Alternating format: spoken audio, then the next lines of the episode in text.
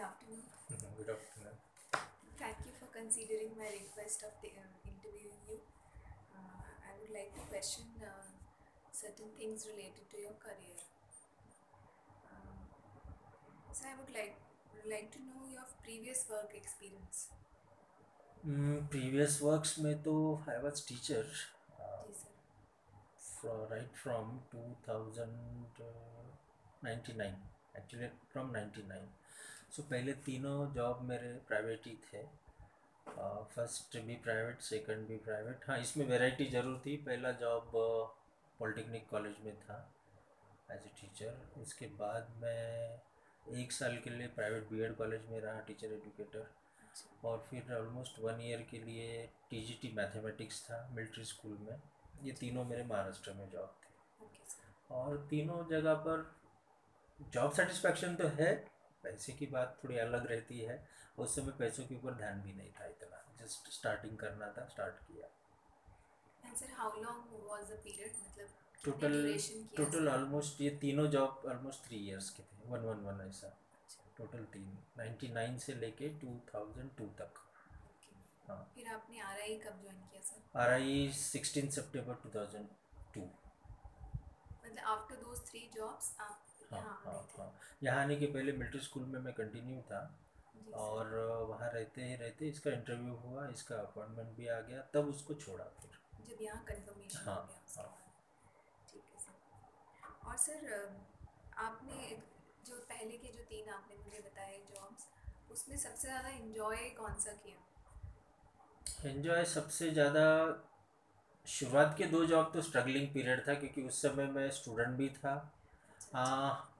Enjoy की अपनी अपनी परिभाषा तीनों में भी मुझे मज़ा आया। अगर मैं पहले का आपको डिटेल बताना चाहूँ तो उस समय मैं हॉस्टलर भी था। हॉस्टल में रहता था। मैं मैं इंग्लिश का स्टूडेंट था। और वहाँ ऑलमोस्ट आठ घंटे में यहाँ पढ़ाने भी जाता था, जहाँ पे मेरी जॉब थी। साथ ही साथ एक कोचिंग क्लास के पेपर भी जांचने के लिए मेरे पास आते थे।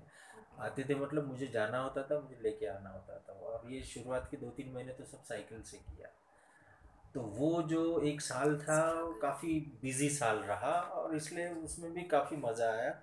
दूसरा जो था प्राइवेट बीएड कॉलेज का चूँकि मेरा एजुकेशन में नेट हो गया था तो मुझे लगा कि अब इस एरिया में आना ठीक है जो भी पैसा मिलेगा जैसा भी मिलेगा आगे देखेंगे। उस समय टू थाउज़ेंड रुपीज़ सैलरी थी उसमें से सात सौ आठ सौ तो हमारे पेट्रोल में निकल जाते थे लोना के। और फिर ऐसे करते करते एक साल वो रहा लेकिन फिर मुझे लगा इतना सारा क्वालिफिकेशन हो गया है सब कुछ है लोगों को बताने के लिए हमारे पास क्या है तो कुछ नहीं है। तो फिर मैं ऐसा जॉब के तलाश में था जहाँ पर हम कहते हैं ना परमानेंसी वाली बात। हम्म, ये प्राइवेट बीएड कॉलेज का कुछ सही नहीं था। कितने भी साल रहते तो वो अपनी मनमर्जी का सैलरी देते। फिर ऐसे में ये मिलिट्री स्कूल का ऑफ़र मिला और यहाँ चैलेंज ये था कि ये ये बोर्डिंग स्कूल था। पाँचवीं से लेके दसवीं तक के बच्चे वहाँ रहते थे। और military school means military school morning से शुरू हो जाता था उनका रात के दस ग्यारह बजे तक। तो उनके साथ हमें भी कभी कभी उठना पड़ता था क्योंकि हॉस्टल में रह के लेट सोने की आदत हो गई थी तो सुबह नींद खुलती नहीं थी। फिर भी इनके साथ एंजॉय खूब किया ये बच्चे अच्छा रहे इंजीनियरिंग मैक्सिमम जिनको मैंने पढ़ाया था जिनका क्लास टीचर था मैं सारे इंजीनियर हुए पूना में काफ़ी सेटल्ड है तो ये सब ये जॉब भी काफ़ी अच्छा रहा। लर्निंग लर्निंग तो खूब हर तरफ़। हाँ यहाँ पर एक लर्निंग सबसे अच्छी मेरी ये हुई कि शुरुआत में जब मुझे सिक्स और एट्थ का मैथ्स पढ़ाने दिया तो सिक्स में पहले हफ़्ते में आई वॉज़ सुपर फ्लॉप क्यों? मैं अपने आप को अच्छा टीचर मानता था।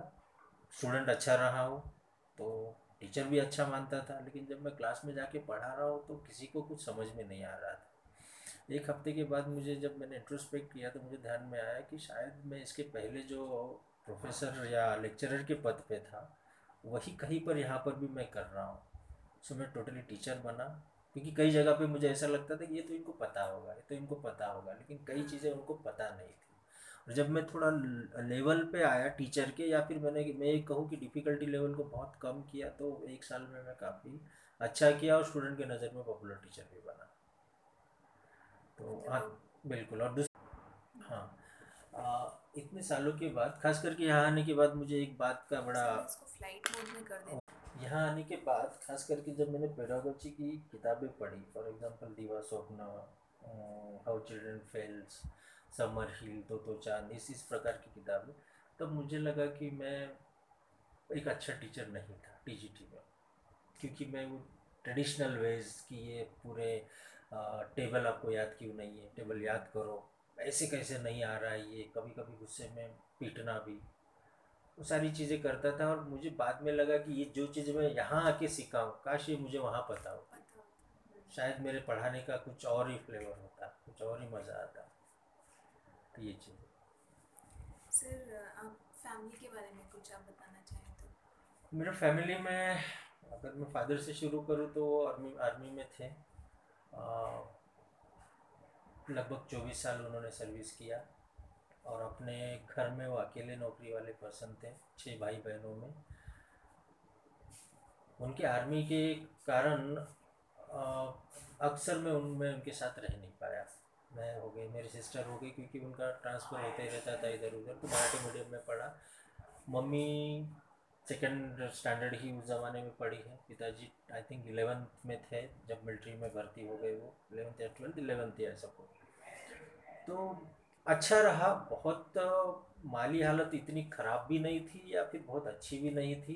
लेकिन सब कुल मिला के अगर देखें तो पूरा लाइफ चैलेंजिंग रहा है। और इस इन सब में इन लोगों का रोल तो है शायद आगे है इस बारे में आप पूछेंगे तो बताऊँगा। सर। आप आपके कितने भाई बहन हैं और आपका बर्थ ऑर्डर क्या है? मेरी बड़ी सिस्टर है उसके बाद मैं हूँ सेकंड नंबर पे और तीसरा मेरा छोटा भाई तीन भाई बहनों में you are the second second second sir आपके करियर डेवलपमेंट में फैमिली में किसका इन्फ्लुएंस और किस तरह का इन्फ्लुएंस आपको लगता है कि ज़्यादा सिग्निफिकेंट रोल प्ले किया है पर्सनल और करियर डेवलपमेंट किसके जैसी पढ़ाई करनी है या अगर आप पूछे तो मेरे सामने ऐसा कोई आदर्श नहीं था कि मुझे इसके जैसे पढ़ाई करनी है। लेकिन पढ़ाई करने के लिए जो पूरे तरीके से एक सपोर्ट होना चाहिए वो मेरे पिताजी का मैं यहाँ तक एडमिट करना चाहूँगा कि 90 में जब वो रिटायर हुए 88 में जब वो रिटायर हुए तो 88 से लेके 90 तक दो साल उनके पास जॉब नहीं था, नई जॉब लगी नहीं। उस दौरान जो भी आर्मी से वगैरह वगैरह मिलता है, वो काफ़ी कुछ चीज़ें उनका खर्च हो गया था। और तब हम बड़े हो रहे थे। तो एक स्टेज ऐसी भी आई कि उनको बहुत सारे लोगों से कर्जा लेना पड़ा। उसके बावजूद भी कभी वो बताते नहीं थे क्या है, क्या नहीं है, क्या जो बस आप पढ़ो। मम्मी कई बार बोलती थी, अरे कितना पढ़ेगा? अरे, पढ़ने दो अच्छा है, पढ़ाई में अच्छा कर रहा है, पढ़ने दो। क्योंकि उनको मैं क्या कर रहा हूँ, उनको नहीं समझ आता था। लेकिन कुछ अच्छा कर रहा है। तो वही एक व्यक्ति है ऑब्वियस माँ का तो रोल अपने जगह है ही। उसमें कोई दो राय नहीं। बट अगर मेरे पापा सपोर्ट नहीं करते तो शायद मैं इतना फ्री लांसर या फ्रीली अपना जो चाहिए था वो हासिल नहीं कर हायर एजुकेशन तक मतलब शायद बिल्कुल बिल्कुल बिल्कुल। सर एज अ चाइल्ड हम सबका रहता है हम जैसे एज अ मदर मैं भी देख रही हूँ अपने बेटे को। फैंटेसीज होती हैं कुछ कि हम्म। बड़े होके ये करेंगे ये वाला काम करेंगे जब बड़े हो जाएँगे तब हम्म, ये बनेंगे। हम्म, तो ऐसे कुछ फैंटेसीज एज अ चाइल्ड अच्छा खुद की तो कुछ नहीं बस सोसाइटी की या आसपास के लोगों की जो एक्सपेक्टेशन थी उस हिसाब से कोई चाहता था कि डॉक्टर बने। अच्छा। फिर बड़े एक हमारे चाचा है छोटे चाचा वो कहते थे कि नहीं आप तो आई बनने लायक हो। इन दोनों में से कुछ समझ में तो आता नहीं था कि एग्जैक्टली ये क्या है। क्या करना पड़ेगा कि हाँ ना क्या है। टेंथ में जब मैं हमारे तहसील से सेकंड और स्कूल से फ़र्स्ट आया तब तक भी मुझे इतना कुछ नहीं था। मैं अपने मस्ती में रहने वाला विद्यार्थी था। पढ़ाई दिन भर स्कूल में अच्छा ध्यान देना है। घर आके कोई टेंशन नहीं है, पढ़ना है तो पढ़ना है, नहीं पढ़ना है, नहीं पढ़ना है। जब एग्ज़ाम आ गई, तब ईमानदारी से भिड़ना है और दिमाग साथ देता था, इसलिए कभी टेंशन नहीं आया पढ़ाई का। तो टेंथ के बाद जब एडमिशन लेने की बारी आई तो हमसे एक तीन चार साल बड़े थे। उन्होंने बताया कि फ़िलहाल इलेक्ट्रॉनिक का ज़माना है और इलेक्ट्रॉनिक आप ले लो। तो हमारे डिस्ट्रिक्ट में एक कॉलेज था, सबसे बड़ा कॉलेज वरुरा में, आनंद निकेतन कॉलेज। बाबा आमटे जी का वो संस्थान है। उसमें केवल ट्वेंटी फाइव सीट्स होती थी इलेक्ट्रॉनिक्स के लिए। तो वो भैया के कहने पे एडमिशन उसमें ले लिया। ट्वेंटी फाइव में नाम आया। नाम भी आ- नाम भी आ गया। और कुछ दिनों बाद पता चला कि इससे तो इंजीनियर होते हैं। अच्छा। हाँ, इतना बुरा हालत था हम लोगों का। ज़्यादा जानकारी नहीं होती थी। और फिर आप होते तो होते इंजीनियरिंग में तो कोई इंटरेस्ट था नहीं। लेकिन बाद में इस पर्टिकुलर उस पढ़ाई का मुझे फ़ायदा हुआ। मेरा जो भी टेक्नोलॉजिकल नॉलेज कहीं ना कहीं वहीं से आगे बढ़ा है। तो फ़ायदा हुआ, लेकिन ट्वेल्थ के बाद फिर मैं उसके तरफ़ गया नहीं, क्योंकि अंदर से वो था नहीं कि मुझे इंजीनियर बनना है, क्योंकि इंजीनियरों की बुरी हालत हम लोगों ने देखी थी उसी समय से। ऐसा लगता था यहाँ नहीं जाएँगे। तो फैंटेसी के तौर पर अगर यही कहे कि क्या बनना है तो हाँ एक चीज़ ज़रूर रही। उसके बारे में कहना चाहूँगा। मुझे पुलिस इंस्पेक्टर बनना का बहुत मन था बहुत मन था लेकिन कभी मैं फोकस नहीं किया।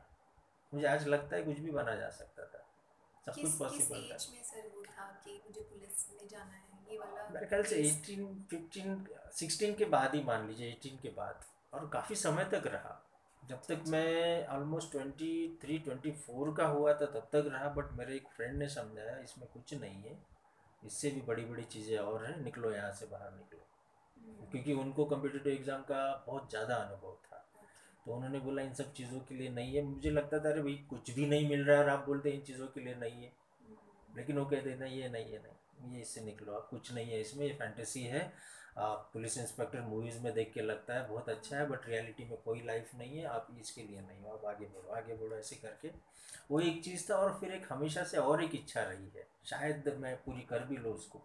मुझे लॉयर बनने का भी बड़ा शौक मेरे पापा हमेशा कहते थे मैं जब कुछ कहता था उनसे तो कहते थे कि वकीली पॉइंट मत मार।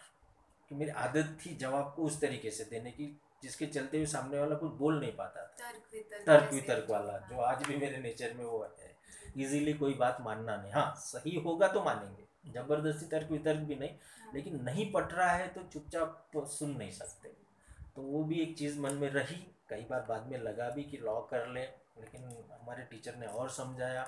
अरे वो तो लॉ कभी भी कर लेंगे अभी आप दूसरा कुछ करो। तो कुल मिला के अपने तरीके से कुछ खास हुआ नहीं बस जिधर गए उधर के होते गए ऐसा चलते रहा। सर फिर कॉलेज जैसे ट्वेल्थ तक आपने इलेक्ट्रॉनिक्स किया फिर कॉलेज में कौन से सब्जेक्ट्स बीएससी में फिर मैंने इलेक्ट्रॉनिक्स को ही कंटिन्यू किया साथ में मैथ्स और फिजिक्स था। ये तीन सब्जेक्ट मेन थे। जी सर सर इंग्लिश में ही पढ़ती हूँ। Sir have there been any incidents in your life within and outside your family which have shaped your career in initial and later stages ऐसा ऐसा इंसिडेंस तो कुछ नहीं है। विद इन द फैमिली या आपने अपने सराउंडिंग्स में कुछ देखा हो जिसकी वजह से लगा कि नहीं हाँ दिस इज़ कुछ करना पड़ेगा हम्म, सीरियसली हम्म, हम्म, इनिशियल स्टार्ट हुआ हो या हम्म। लेटर ऑन लगा हो कि नहीं अब कुछ और करने की ज़रूरत है। टू बी वेरी फ्रैंक जब पढ़ रहे थे, तब भी कई बार ये समझ में नहीं आता था कि क्यों पढ़ रहे हैं। बीएससी तक तो मेरा हाल यही था। क्यों पढ़ रहे इसी चक्कर में मैंने दो साल पढ़ाई छोड़ दी थी। फिर मैं जब वापस आया बीएड करने के लिए, तब मुझे धीरे धीरे एहसास हुआ कि अंदर क्या छुपा हुआ है, जिसको अभी तक पहचाना नहीं, क्योंकि आसपास हॉस्टल में मैं स्टूडेंट को मेहनत करते देखा। और मैंने पाया कि उनका मेंटल लेवल मेरे से बहुत कम है। कुछ ही समय में ध्यान में आया और फिर लगा कि बहुत ज़्यादा चीज़ें मिस की है बेवकूफ़ी की है ध्यान नहीं दिया है या फिर जो भी रीज़न रहा हो। तो वो एक मैं अगर कहूँ तो वहाँ वो एक टर्निंग पॉइंट है। एज सच कुछ नहीं हुआ कोई बड़ा आघात या आपदा विपत्ति हमारे फैमिली या आसपास नहीं। बट वो एक साल हॉस्टल का जिसने मुझे बताया कि नहीं आपके अंदर बहुत कुछ है और आप बहुत कुछ कर सकते हो। उसके- ग्रेजुएशन सर आ, मैं बीएड कर रहा था तब। ग्रेजुएशन के बाद तो दो साल छोड़ दिया। उस समय भी मैं और दूसरी दुनिया में गया था मैं कुंफू का मास्टर था दो साल मैंने कराटे क्लासेस चलाई है ब्लैक बेल्ट हूँ उसमें और फिर उससे भी मुझे बाद में लगा कि नहीं ये मेरा लाइफ नहीं हो सकता। उससे फिर वापस आके मैं बीएड के लिए गया। तो बीएड के दौरान मेरा वो ऑब्जर्वेशन रहा और फिर मैंने आगे थोड़ा प्लान किया कि मुझे कैसे आगे बढ़ना चाहिए और किस तरीके से मैं क्या हासिल कर सकता हूँ। तब मुझे काफ़ी कुछ चीज़ें सीखने को मिली पता भी चला। और फिर बस ये। मतलब उस वक्त दूसरों का और अपना पोटेंशियल कंपेयर किया Exactly. तब लगा होगा कि नहीं बेटर कर सकते हो। काफ़ी कुछ अचीव कर सकते बिल्कुल बिल्कुल। एग्जैक्टली इसका एक इंसिडेंट भी मुझे याद है कि मेरे जिस रूम में मैं रहता था हॉस्टल के मेरा एक सीनियर था वो लॉ कर रहा था आई थिंक वो सेकेंड ईयर में था। जी। तो उसका फ्रेंड कोई कंसेप्ट उसे समझा रहा था।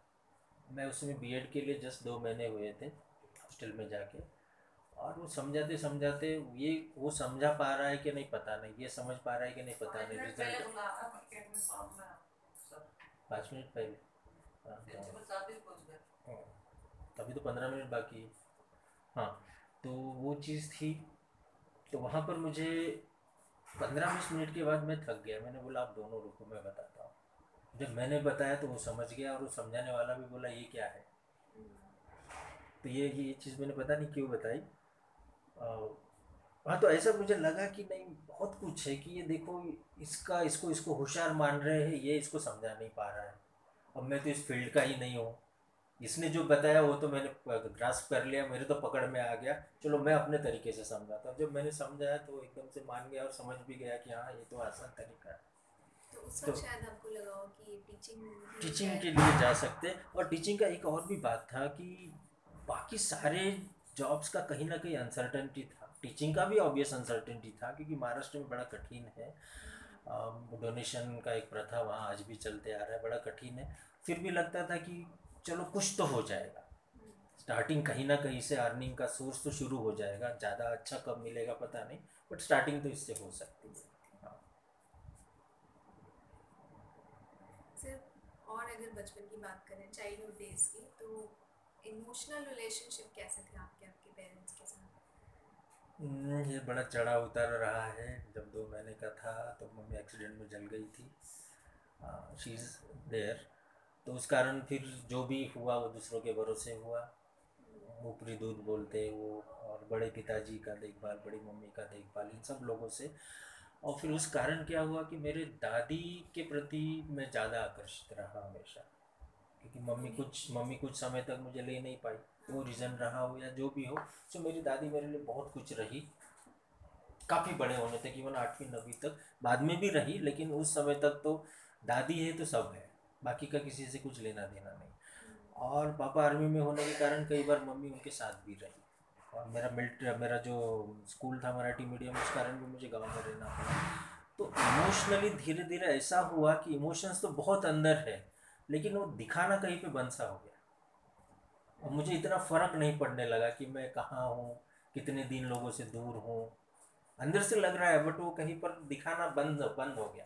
बचपन से ही ये आदत लग गई बाहर बाहर बाहर मेरे अट्ठाईस, पच्चीस साल तक मैंने पढ़ाई की, या फिर अट्ठाईस साल में मुझे यहाँ जॉब लगा है। इन अट्ठाईस साल के शुरू के पाँच छः साल अगर मैं निकाल दूँ तो केवल पाँच साल में मम्मी पापा के साथ।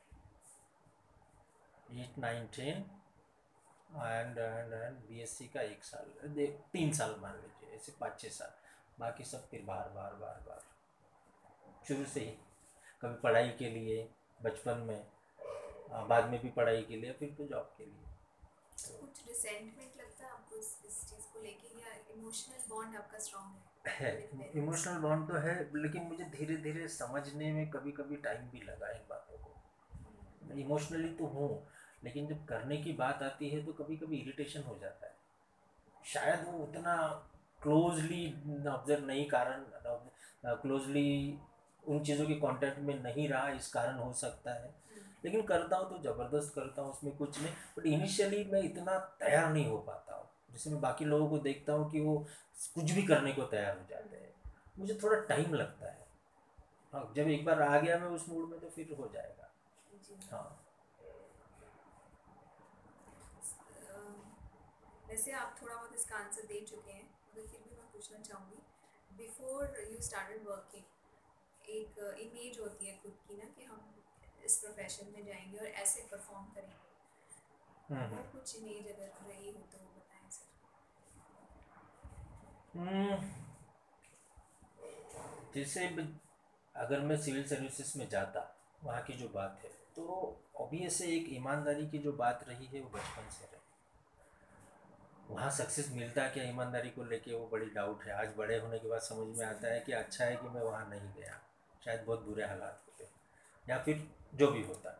यहाँ आने के बाद भी मुझे हमेशा से यही लगा कि जब मैं स्टूडेंट था, जो समस्याएँ मुझे गई, वो मेरे स्टूडेंट को ना जाए तो बेहतर है। इसीलिए मैं कई बार आउट ऑफ़ द वे जाके भी काम करता हूँ। जो कई लोगों के लिए एक अचरज की बात भी है कभी कभी कह सकते हैं कि उस कारण मेरा तिरस्कार भी करते होंगे, कि ये क्या है, हर छोटी छोटी बात के लिए स्टूडेंट का सपोर्ट करते हैं वगैरह वगैरह। क्योंकि ऐसी चीज़ें हुई है, जब मैं स्टूडेंट हूँ, मुझे छोटी छोटी बातों के लिए टीचर से कहे या किसी और लोगों से कहे, वो रिस्पॉन्स बिल्कुल नहीं मिल पाया। जिसमें कुछ नहीं था, आसानी से चीज़ हो सकती थी। बट टीचर ने आ जाओ कल आओ, परसों आओ, ऐसे बोलते बोलते कभी कभी तो कोई फॉर्म गुम हो जाना। और उस फॉर्म गुम हो जाने के कारण मैं उस चीज़ को अपेयर नहीं कर पाना। अगर वही चीज़ अगर उन्होंने पहले कर दी होती तो शायद वो फॉर्म में भर देता और फिर कुछ और होता। तो वही मुझे आज भी लगता है कि जो मेरे से हो सकता है आई विल डू दैट और रही क्लासरूम की बात, हमेशा से थोड़ा गहराई में जाने का मन है। क्लासरूम में भी मैं वही करता हूँ। उनको भी, उनके अंदर भी वही लाने की कोशिश करता हूँ कि आप पेरीफेरल सोच के मत करो, थोड़ा अंदर जाओ, तय तक जाने की कोशिश करो। ये यहाँ नहीं आपको आगे मदद करेगा। एग्ज़ाम तो कुछ भी कुछ भी देख के, कुछ भी पढ़ के पास की जा सकती है। लेकिन जब आप परफॉर्म के लिए जाओगे, जब आप इंटरव्यू के लिए जाओगे, जब आपको खुद को प्रूव करना होगा, तब वो आपके एग्ज़ाम की पढ़ाई काम नहीं आएगी। जो आपने पहले खुद मेहनत की है, वही आपका डीप नॉलेज आपको वहाँ पर कहीं पर अलग साबित करेगा कि हाँ अब अन्य लोगों से अलग कैसे? तो अभी भी वही है कि स्टूडेंट अच्छे से अच्छा करे, बस, और कुछ नहीं। और वो अच्छा करेंगे तो कहीं ना कहीं हमारा भी अच्छा है। हमारा भी अचीवमेंट है। सर आपकी इंटरेस्ट और हॉबीज़ क्या रहे हैं सर? हम्म। अभी भी क्या आप उन इंटरेस्ट और हॉबीज़ में अभी भी इन्वॉल्व हैं? इंटरेस्ट और हॉबीज़ तो काफ़ी रही उनमें से कुछ मैं अभी इन्वॉल्व हूँ। फॉर एग्ज़ाम्पल मुझे सिंगिंग अच्छा लगता था मेरे को अपने आप में। किसी भी सबसे बड़ी बात मेरे साथ एक रही कि ये कुंफू या कराटे छोड़ के मैंने ज़िंदगी में किसी चीज़ का ट्रेनिंग नहीं लिया। बस अपना मन ही कर लिया। सिंगिंग अच्छा लगता था उसके अलावा ड्राइंग भी किया करता था पेंटिंग भी किया है। बट ये ये काफ़ी पुरानी बात है। मुझे लिखना अच्छा लगता था। महाराष्ट्र का जो एक लोकमत नाम का न्यूज़पेपर है नंबर वन कहलाता है। नाइन्टी नाइन टू थाउज़ेंड के ज़माने में मेरे कई आर्टिकल और पोएम्स उसमें आई है। उस समय आना बड़ा पेपर में दो तीन लाइन छप के आना बड़ी बात होती थी लेकिन मेरे लिए वो आम सी बात हो गई थी। क्योंकि हाँ नाइन्टी नाइन टू थाउज़ेंड करना करना बाकी था। मैं उस समय स्टूडेंट ही था और नागपुर में रहता था। तो वो चीज़ें तो लिखने का भी शौक रहा है। और खेलने की बात करें तो क्रिकेट तो हर कोई खेलता है। मैं भी खेला करता था। ऐसे ही खेला करता था। ट्वेल्थ के एग्ज़ाम के बाद जब हम गाँव गए नॉर्मली हमारा ट्रेंड था कि एग्ज़ाम हो गया हम गाँव चले जाते थे। तो वो गाँव गए तो उस उस साल मैंने देखा कि मेरे गाँव में भी बाकी लोग क्रिकेट खेलना शुरू किए। मैं उनके साथ ज्वाइन किया। और अचानक मुझे पता चला कि मैं बहुत अच्छा फास्ट बॉलर हूँ। तब तक मुझे नहीं पता था। और उस साल में इतना हीट रहा आजू बाजू के गाँव में टूर्नामेंट हुई और अचानक सुपरस्टार बन गया। और फिर मुझे पता चला कि नहीं, मैं सहवाग जैसा ज़बरदस्त बैटिंग भी कर सकता हूँ। अदरवाइज़ इतना कॉन्सेंट्रेट कभी किया नहीं। फिर तब से क्रिकेट में थोड़ा और इंटरेस्ट जगा। फिर बड़े होने के बाद 2012 से मैंने बैडमिंटन शुरू किया। तो बैडमिंटन मेरा काफ़ी हद तक कंटिन्यू है। पिछले कुछ दिनों से डिसकंटिन्यू हो गया। अदरवाइज़ क्रिकेट तो सीजनल हो गया। जब टूर्नामेंट आते हैं उसके तीन चार महीने पहले हम थोड़ा बहुत प्रैक्टिस करते हैं। कॉलेज के इसमें जो एन का टूर्नामेंट हाँ। होता है। लगभग पिछले छः साल से मैं टीम का कैप्टन हुआ रहा है भोपाल का। उसमें तीन बार हम जीते तीन बार सेकंड पे रहे। कंजिक्यूटिव चाहिए हमारा रिकॉर्ड है। और आज भी मुझे अभी फोर्टी फाइव हो जाएँगे तीन चार दिन बाद। आज भी मैं बड़े बॉलर में आज भी गिना जाता है एन सी आर टी में। हाँ बाकी बैटिंग तो कुछ नहीं है बट बॉलिंग की बात करें तो आज भी बड़े बॉलर्स में नाम है। मतलब आप अभी भी इन्वॉल्व हैं हाँ, हॉबीज को परस्यू कर कर रहे कर खास करके बैडमिंटन और क्रिकेट ये दो चीज़ें। बाकी तो लिखना तो हमारा काम ही है हाँ। लिखते रहते हैं छोटा मोटा बट पोएम्स अभी वो भी कभी हिंदी पकड़ आया तो लिखा या कभी कभी मन हुआ तो। अदरवाइज़ दो लाइन चार लाइन ही ज़्यादातर लिखना अभी हो रहा है। पोएम्स एज सच नहीं हो रही लिखना तो फिर भी एक तरीके से वो जो इंटरेस्ट है आपका वो आपके जॉब में आपको मिल रहा है हाँ। है ना? हो ही रहा है। हो रहा है हो रहा है बिल्कुल हो रहा है बिल्कुल हो रहा है। हाँ सर। हेलो। हेलो। मेरा स्कूल में कौन से सब्जेक्ट्स में इंटरेस्ट रहा sir strong interest strong interest मेरा रहा English mathematics history and physics खास करके English physics and history mathematics okay आता था बट इंटरेस्ट नहीं है। और इनको आगे की बात अगर करें तो फिजिक्स और मैथमेटिक्स में तो मेरा बीएससी हुआ। और उसके बाद मैंने एम हिस्ट्री किया है और एम इंग्लिश किया है। तो मैंने उसको आगे भी रखा कि हाँ वाकई मुझे इसमें इंटरेस्ट था। और सर, क्या पसंद नहीं था? केमिस्ट्री बिल्कुल पसंद नहीं था। केमिस्ट्री खास करके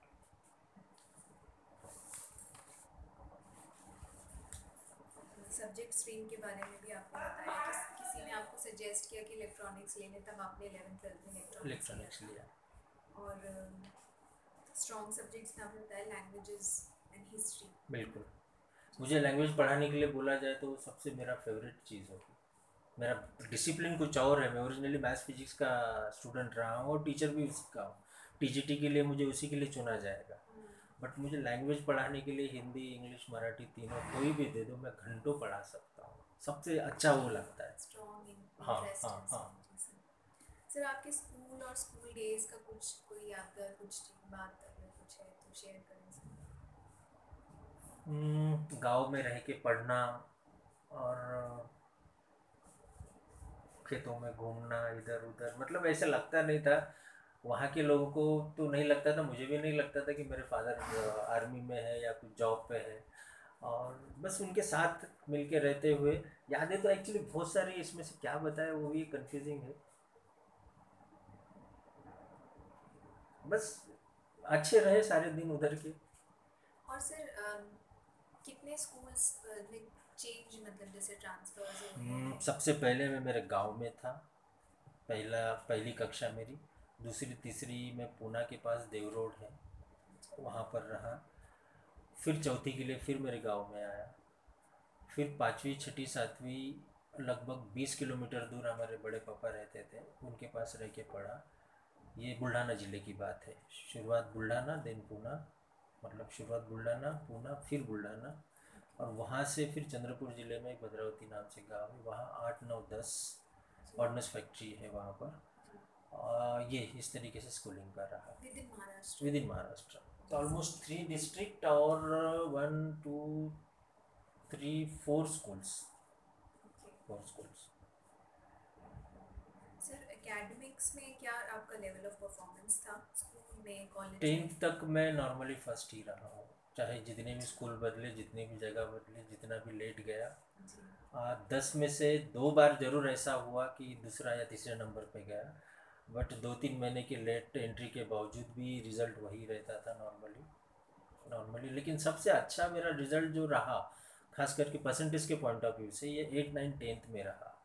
क्योंकि वो अर्बन एरिया का स्कूल था जिला परिषद ही था मराठी मीडियम ही था। बट वहाँ के एच एम काफ़ी अच्छे व्यक्ति थे और वहाँ के स्टूडेंट का भी लेवल अच्छा था। उस कारण मेरा लेवल भी ऑटोमेटिक वहाँ हाई हुआ। अदरवाइज़ विलेज में कुछ भी करे तो पहला ही आता था इसलिए कुछ करना ही नहीं था। बट वहाँ लगा कि नहीं थोड़ा और करना पड़ेगा। है दम है लेकिन थोड़ा और करना पड़ेगा। कंपटीशन मिला, कंपटीशन तो आपने और मिला मेहनत कंपटीशन की। हाँ बिल्कुल।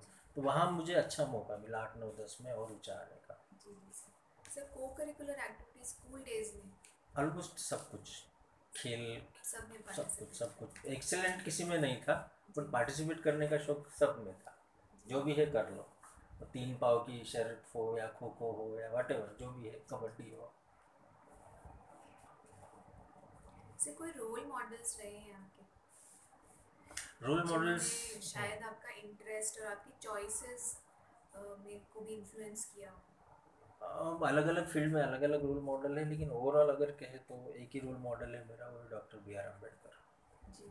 इनसे ज़्यादा बड़ा मेरे नज़र में और कोई नहीं और मुझे लगता है कि वो व्यक्ति है थे इसलिए मैं यहाँ हूँ। अदरवाइज़ मेरे जैसे बहुत सारे और होशियार लोग होंगे सो कॉल्ड होशियार होंगे पता नहीं कहाँ इतिहास में कब गए कौन सी चीज़ सर वो ड्राइविंग फोर्स रही as him as the role model जो आपको मोटिवेट करती रही आगे? जब बचपन में उनका नाम मैं सुनता था तो मुझे लगता था कि वो महाभारत वाले भीम ही कुछ ये है। हाँ, वो भी भीम थे ये भीमराव थे। जैसे जैसे बड़े होते गए शुरू में सब लोग नाम लेते वैसे मैं भी नाम ही लेता था। बस वो एक व्यक्ति है महान व्यक्ति है अच्छा किया है। बट स्लोली जब उनके बारे में पढ़ने को मिला तब लगा कि नहीं जब इस परिस्थिति में ये व्यक्ति यहाँ तक पहुँच सकते हैं तो हमारी परिस्थिति तो इससे बहुत अच्छी है। और ख़ास करके और बड़े होने के बाद मेरा पीएचडी भी उन पर ही है उनके आइडियोलॉजी पे एजुकेशनल आइडियोलॉजी पर। जब वो और पढ़ा तो फिर और आदर बढ़ गया कि उस ज़माने में उस लेवल का रिसर्च जब कुछ अवेलेबल नहीं था। आज के ज़माने में सब कुछ अवेलेबल होने के बावजूद भी कोई नहीं कर पाएगा। उस, तरीके का क्या क्या रेफरेंसेस है? वो उनके बारे में अक्सर बोलते हैं ना कि 24 घंटे में से वो 21 घंटे पढ़ते थे। और जो भी पैसा उनको स्कॉलरशिप ले लेके ही गए कभी सयाजी राव गायकवाड़ से लिया कभी शाहू महाराज से लिया तो स्कॉलरशिप ले लेके ही गए हैं। तो उस दौरान भी उन्होंने पाँच पाँच छः छः साल के कोर्स दो साल, ढाई सौ साल में कंप्लीट करना, क्योंकि पैसा नहीं है स्कॉलरशिप नहीं है। और वो ब्रेड के एक टुकड़े पे दिन निकालना कई बार। तो जो पैशन है, वो पैशन नहीं देखने को मिलता। शायद ही और लोगों में हो, लेकिन नज़र नहीं आया। होंगे, जिनका जिनका स्टोरी सामने नहीं आया। और उसके बाद उन हालातों से वो व्यक्ति जिस लेवल पे पहुँचा आगे भी, और सारी विपरीत परिस्थिति कुछ भी फेवर का नहीं है। वो कहते हैं ना, अगर मैं कांग्रेस के साथ मिलता तो मैं क्या होता? बट वो कभी अपने जीवित रहे थे, कांग्रेस के साथ रहे नहीं। विच आर आइडियोलॉजिकल डिफरेंसेस तो वो वो एक है। उसके अलावा मुझे फिर लेटेस्टली मतलब पिछले कुछ पंद्रह बीस साल पहले मैंने कारवर की किताब पढ़ी। जॉर्ज डब्ल्यू कारवर उनकी लाइफ ने भी ज़बरदस्त इंस्पायर किया। मैं बहुत कम पढ़ता हूँ सिलेक्टेड पढ़ता हूँ। दुनिया भर का पढ़ के कंफ्यूज होना मुझे अच्छा नहीं लगता और ना कि, ना ही मेरे पास उतना पेशेंस है। सिलेक्टेड चीज़ें पढ़ता हूँ, जितना पढ़ता हूँ, उसको लाइफ में उतारने की कोशिश करता हूँ। बस मुझे बोल के कोई मज़ा नहीं है कि मेरे पास बहुत कुछ है और सुनो मुझे नहीं। जितना है उतना प्रैक्टिकली टू द पॉइंट बताने में इंटरेस्ट है कि आप ऐसा करोगे तो ऐसा होगा ही। आजमाओ। तो ये दो व्यक्तियों ने काफ़ी इम्प्रेस किया। और रही बात बुद्धा की तो बुद्धा तो इनके कारण पता चले। डॉक्टर अंबेडकर रह करके बुद्धा अदरवाइज़ बुद्धा कहाँ थे? इंडिया में ख़त्म थे। तो बुद्धा को मैं मानता हूँ बस, मानता हूँ बट वो उतना इम्पैक्ट नहीं है बुद्धा का। क्योंकि to be very frank I am not at all religious man मुझे धर्म से, किसी भी धर्म से लेना देना नहीं है, और इसलिए बुद्धिस्ट होने के बावजूद भी मुझे बुद्धिज़्म से भी खास लेना देना नहीं।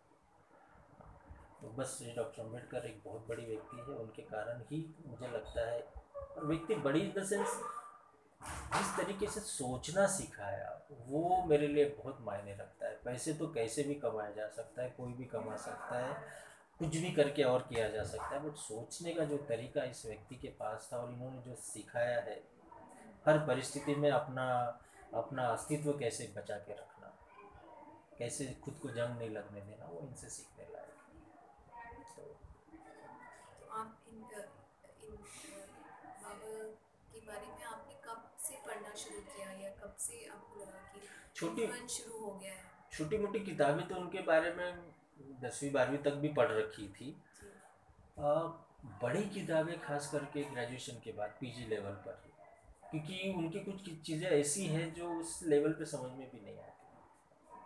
तो क्या हम ऐसा बोल सकते हैं कि जब करियर का डायरेक्शन मिला हम्म, हम्म, उसमें पैशन हम्म, और उसमें कुछ वैल्यूज़ डालने में ही has worked as a role model and driving force बिल्कुल बिल्कुल। मैं तो मानता हूँ मेरा जो तरीका है वो तरीका मैक्सिमम हद तक उनसे इंस्पायर है।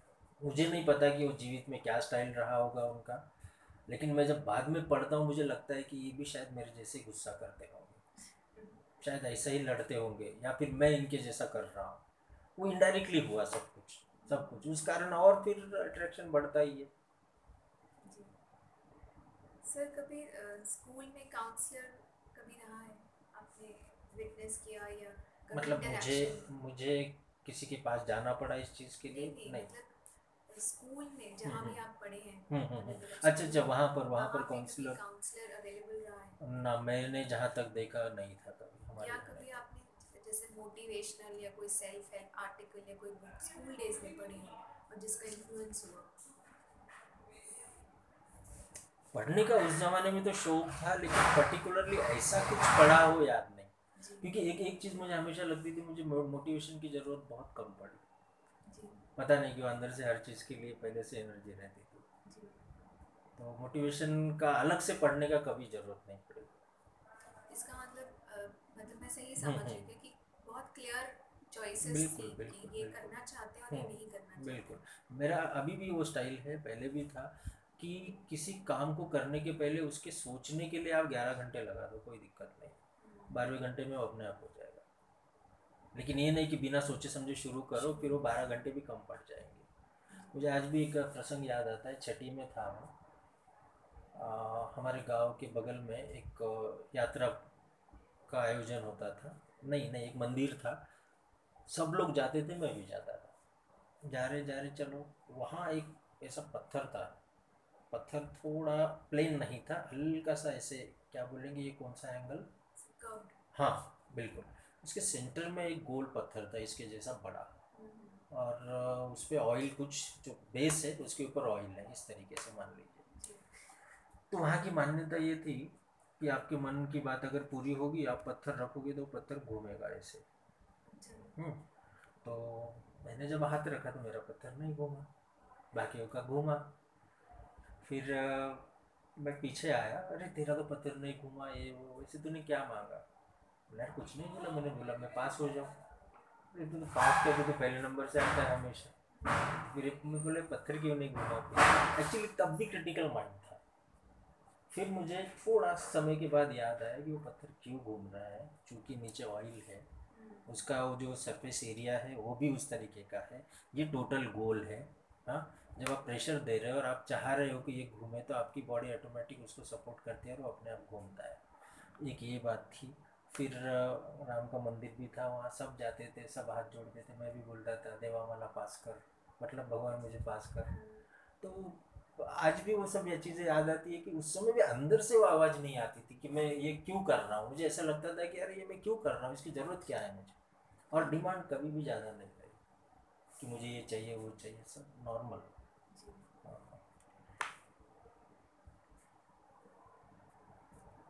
ये वैसे आपने बोला है कि करियर अवेयरनेस पर्टिकुलरली ऐसा कुछ क्लियर था नहीं नहीं पहले।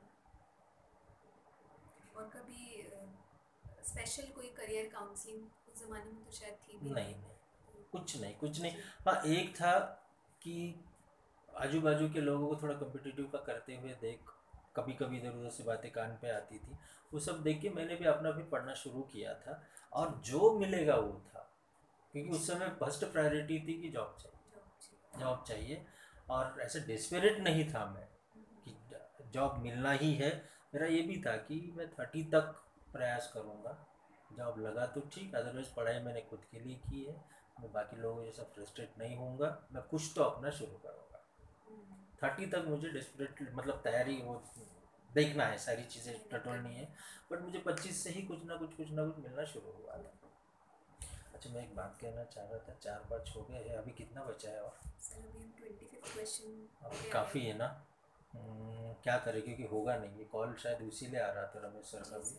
हम इसको कंटिन्यू करते हैं तो फिर वो क्या फटाफट होगा शायद ठीक रहेगा ये? जैसा आप बोले